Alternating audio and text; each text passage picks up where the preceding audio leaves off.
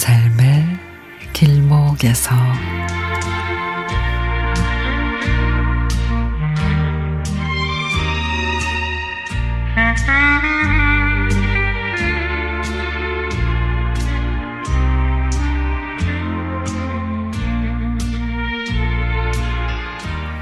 한 아이를 기르는데 온 마을이 필요하다는 그런 말이 있죠.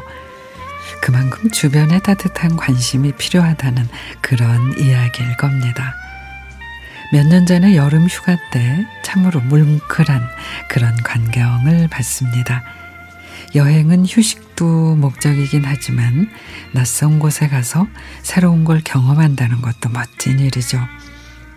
그 동네는 만두 찐빵 가게가 있는데 지나갈 때마다 큰 무쇠솥에서 김이 모락모락 너무 먹음직스러웠죠. 근데 갈 때마다 한 아이가 가게 앞을 청소하고 있었습니다. 한 8살, 9살쯤 돼 보이는 아이인데 제 딴에는 열심히 하는 것 같은데 그냥 땅에 떨어진 휴지를 휴지통에 넣는 정도의 일이랄까. 그리고 아이가 의기양양하게 청소를 다 했다고 소리치면 만두 가게 주인은 머리를 쓰다듬으며 잘했다고 칭찬과 함께 만두와 찐빵을 한 봉지 싸 주었습니다. 근데 가만 보니까 그 동네 가게 주인들이 비슷한 행동을 합니다. 아이에게 심부름을 시키거나 가게를 잠깐 봐달라고 하거나 또 청소를 시키거나 그러니까 아이가 전혀 힘들지 않게 쉽게 할 수 있는 일을 시키고 칭찬과 함께 자신들이 파는 물건을 선물했습니다. 과일 가게에서는 사과 서너 개를, 쌀 가게에서는 까만 콩 한 봉지를, 심지어 미용실에서는 정갈하게 아이의 머리도 정리해 줬습니다.